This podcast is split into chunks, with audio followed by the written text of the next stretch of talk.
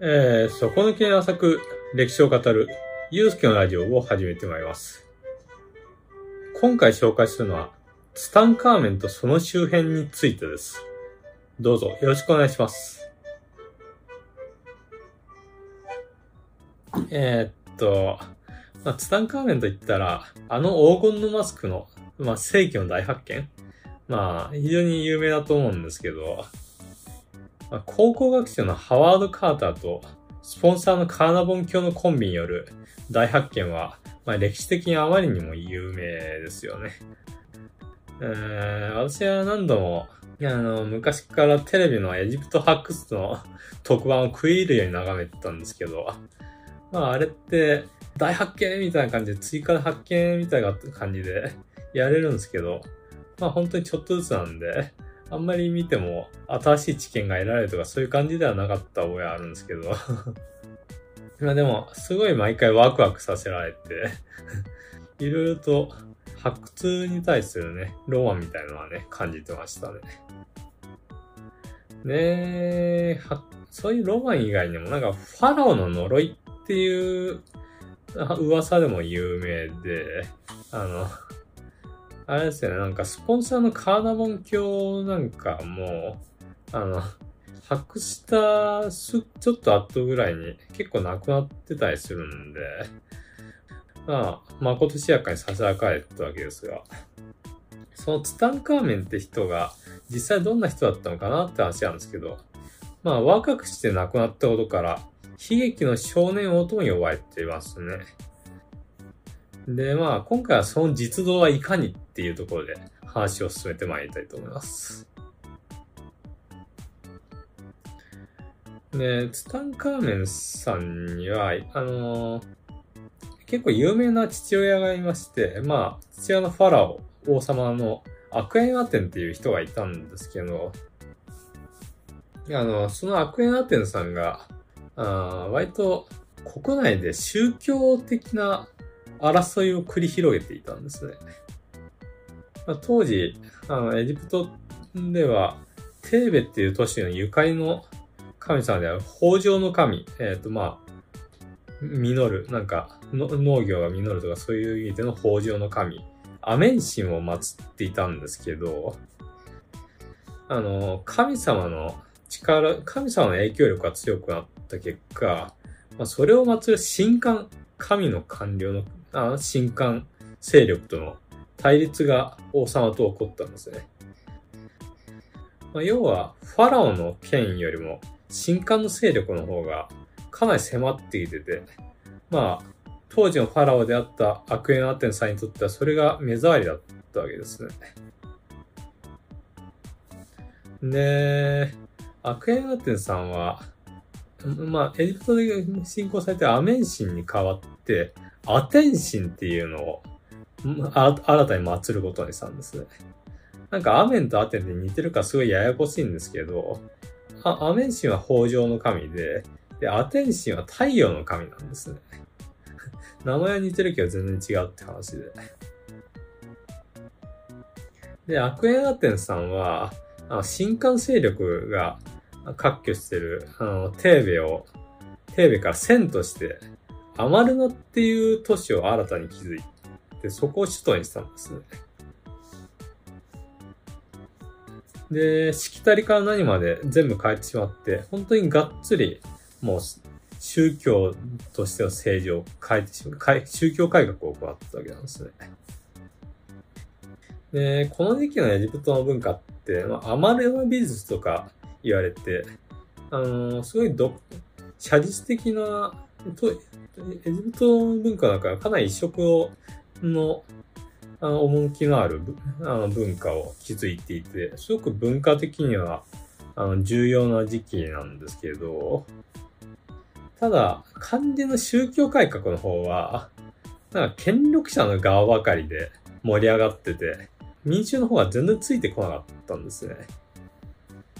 まあ、なんでかっていうと、もともと民衆の方には、アメン神への不満はなくて、アテンってなんだよって感じで、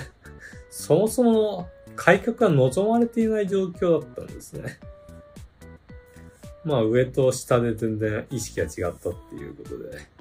えー、まあ結局宗教改革が失敗して、で、まあ、アクエンアテンさんは亡くなってしまうわけなんですけど、あの、ま、ツタンカーメンがファラオになるわけ、なったわけですけど、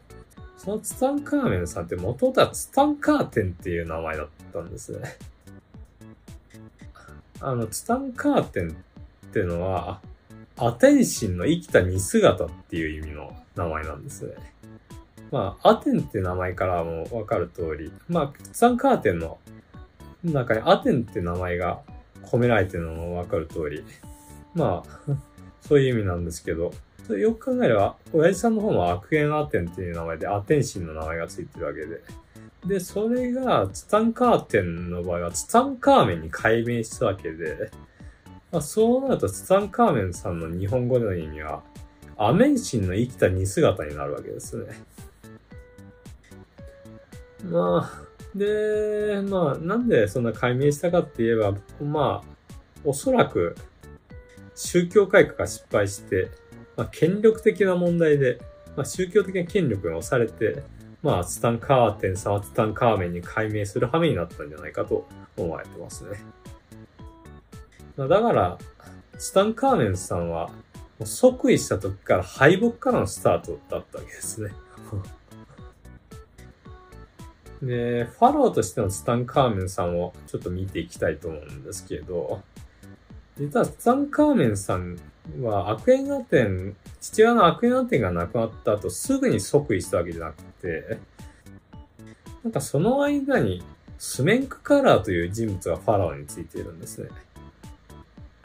で、この人物についてはほとんど何も分かっていなくて、男か女かも分かってないんですけど、あのー、まあ、ツタンカーメンさんも、まあその当時は、あのー、おそらく10代にもなってなかったんで、10代にもなってなかったんで、やっぱまあ間につなぎとしてスメンクカラーさんがいたんじゃないかなって思われてますね。で、ツタンカーメンさんはファラオになった後に、アンケセナーメンという女性と結婚するんですね。で、この方は、このアンケセナーメンっていう女性は、ツタンカーメンの姉です。まあ、アクエンアテンの娘 っていうことなんですけど。今の常識系は完全にアウトな話なんですけど、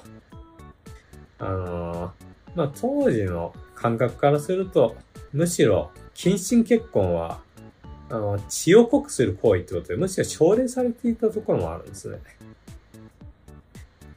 まあ、だそんな感じでスタンカーメンとアンキスラーメンさんは結婚されたんですけど、実はこのアンキセナーメンさん、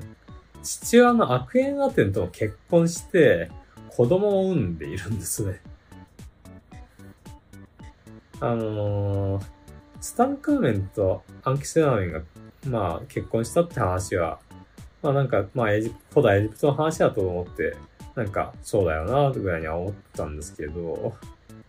さすがに父親と娘が結婚して、しかも子供を産んでいるという、話を聞いたときは、マジかって思いましたね。か価値観の違いだとは思うんですけど、私の価値観からすると、一家の父親と結婚して子供産んでるっていう話は、あの結構感覚的には受け入れがたいものがあって、もうそこって時代とか民族とかの違いとかでの価値観の違いっていうのは、やっぱ結構この世の中重要なことだよなって思う、思う、思いましたね。はい。ただ、この近親結婚の文化のせいか、わからないんですけど、あの、ツタンカーメンは先天的に足が悪かったんですね。なんか左足の一部は壊してたみたいで、壊しね、壊してたみたいで、内反色といって、足とかかとが内向きに曲がる疾患なんかも抱えてて、まあ歩くのには杖が必要だったんですね。まあ多分日常的に痛かったと思うし、辛かったと思うんですけどね。ね、ツタンカーメンさんについては出土品からいろいろわかることがあって、なんかチャリオットっていう戦車を使って、まあ狩りに出たりもしてて、割と王様らしいこともしてるんですね。あのー、なんか、若くて亡くなった悲劇の少年王ってとこばっかり印象に残ってたんで、なんかツタンカーメンさんが、なんか部下を指揮して狩りを行ってたなんていうのは、なかなか面白いなって思うんですけど。で、あなんか多数のワイン壺なんか見つかってて、まあおそらくワインが好きだったと見られてるんですね。で、胎児のミイラが二人同じ墓に埋葬されてて、この二人の子供はアンケセラーメントの子供だったと思われて、まあ不幸なことに死産になってしまったんですね。あとなんか125本も杖が一緒に埋葬されてたみたいで、なんかまあ、割とファッション的な意味合いがあったのかなと思うんですけど、まあ日常的に使うものだから、まあツタンカーメンさんが、今日はこの黄金の杖でいくかな。いや、こっちの渋めの柄の杖の方がエレガントかな。みたいにこだわりがあったのかなと思って、そこもちょっと人間像に迫れる感じがして、興味深いんですけどね。ツタンカーメンさんは若くして亡くなってしまったわけですけど、なんかちょっと、少し前、昔の話をすると、なんか当時の X 線での撮影によって、あの、撲殺による暗殺説が有力だった時期があったんですね。まあ、そうなるとかなり悲劇の少年王ってのが際立つと思うんですけど、実際は撮影のミスで、あの、なんか、頭蓋骨にひびが割れてると思ったらなかったってことは分かってて、まあ、そういった事実はなかったんじゃないかなって思われてます。ただ死ぬ時にマラリアにかかっていたことは分かっていて、それが亡くなった原因の一つである可能性はあるんですね。ただ正確なところは結局分かってないんで、また、まあ、障害や病気を抱えての若き死は、きっと苦しいものだったんじゃないかなって想像されるんですね。で、ツタンカーメンさんは亡くなってしまった後の話なんですけど、決して穏やかにことは進まなかったらしいんですね。まあ、というのも、なんか、エジプトの隣にヒッタイトっていう国があったんですけど、そこの王様、当時の王様、シュッピル・リーマっていう結構強い王様がいたんですけど、そこにあの、ツタンカーメンの妃のアンケセナメンから手紙を送られてくるんですね。で、その内容は結構強烈で、ちょっとびっくりしたんですけど、なんか内容なんですけど、私の夫は亡くなった。私には息子がいないんです。もしあなたが子供のうちの誰かを私に与えてくれるのならば、彼は私の夫になるでしょう。私は決して私の使用人を選びたくありません。私は恐ろしい。みたいな感じで。突然あのアンケセナーメンの人間性が垣間見られる手紙が送られてきたわけなんですけど、どうも後継者のファラオを誰にするか揉めている様子だったんですね。あ状況的にアンケセナーメンと結婚した人が王様、つまりファラオになることが規定路線になっていたようで、一方でアンケセナーメン的には、その人たちと結婚するぐらいなら、外国人と結婚した方がよっぽどマシだったっていう状況だったみたいなんですね。で、それでシュッペリエマは、あ、ファローにしてもらうのはいいやって思って、あの、息子をエジプトに派遣するんですけど、なんか道中で息子は殺されてしまうんですね。あの、アンケセナーメンが良くても、他のエジプトの人にとっては混乱に火を注ぐ一番厄介な敵でしかなかったということだったんでしょうかね。まあ、当然ながら、それで話が違うってことで、シュッピューリームはめちゃめちゃ怒るんですね。お前んとこフォラーにするっていうか、息子を送ってやったのに、殺すってどういうことだ、この野郎って感じの勢いで攻めてきて、エジプトは大いに領土を失うわけです。で、そしてアンケセナーメンは、愛という次のファラオになった人物、おそらく血縁関係にある人物と結婚するんですけど、愛は相当な高齢だったと見られていて、まあ、アンケセナーメンがどんな気持ちでその地位にいたのか気になるところなんですが、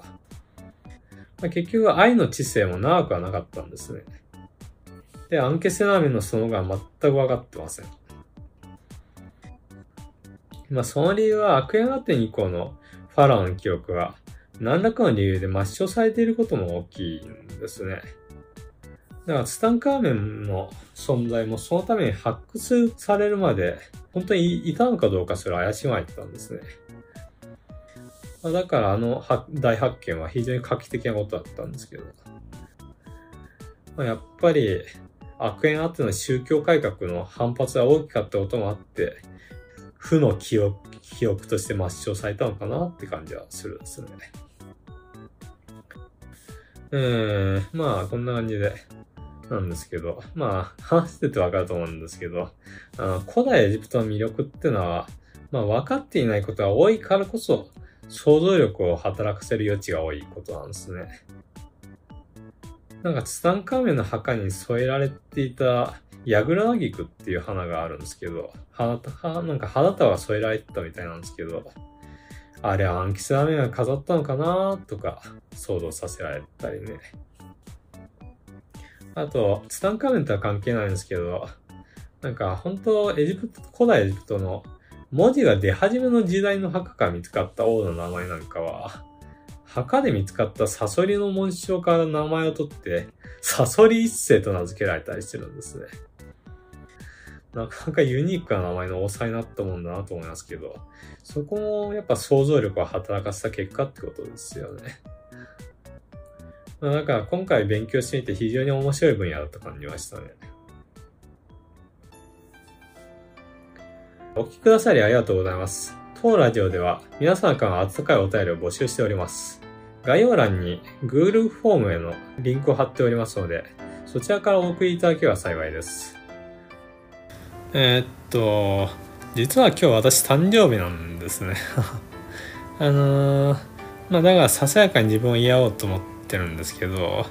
あの歴史の番組ってことで、仮に、仮にですね、あの、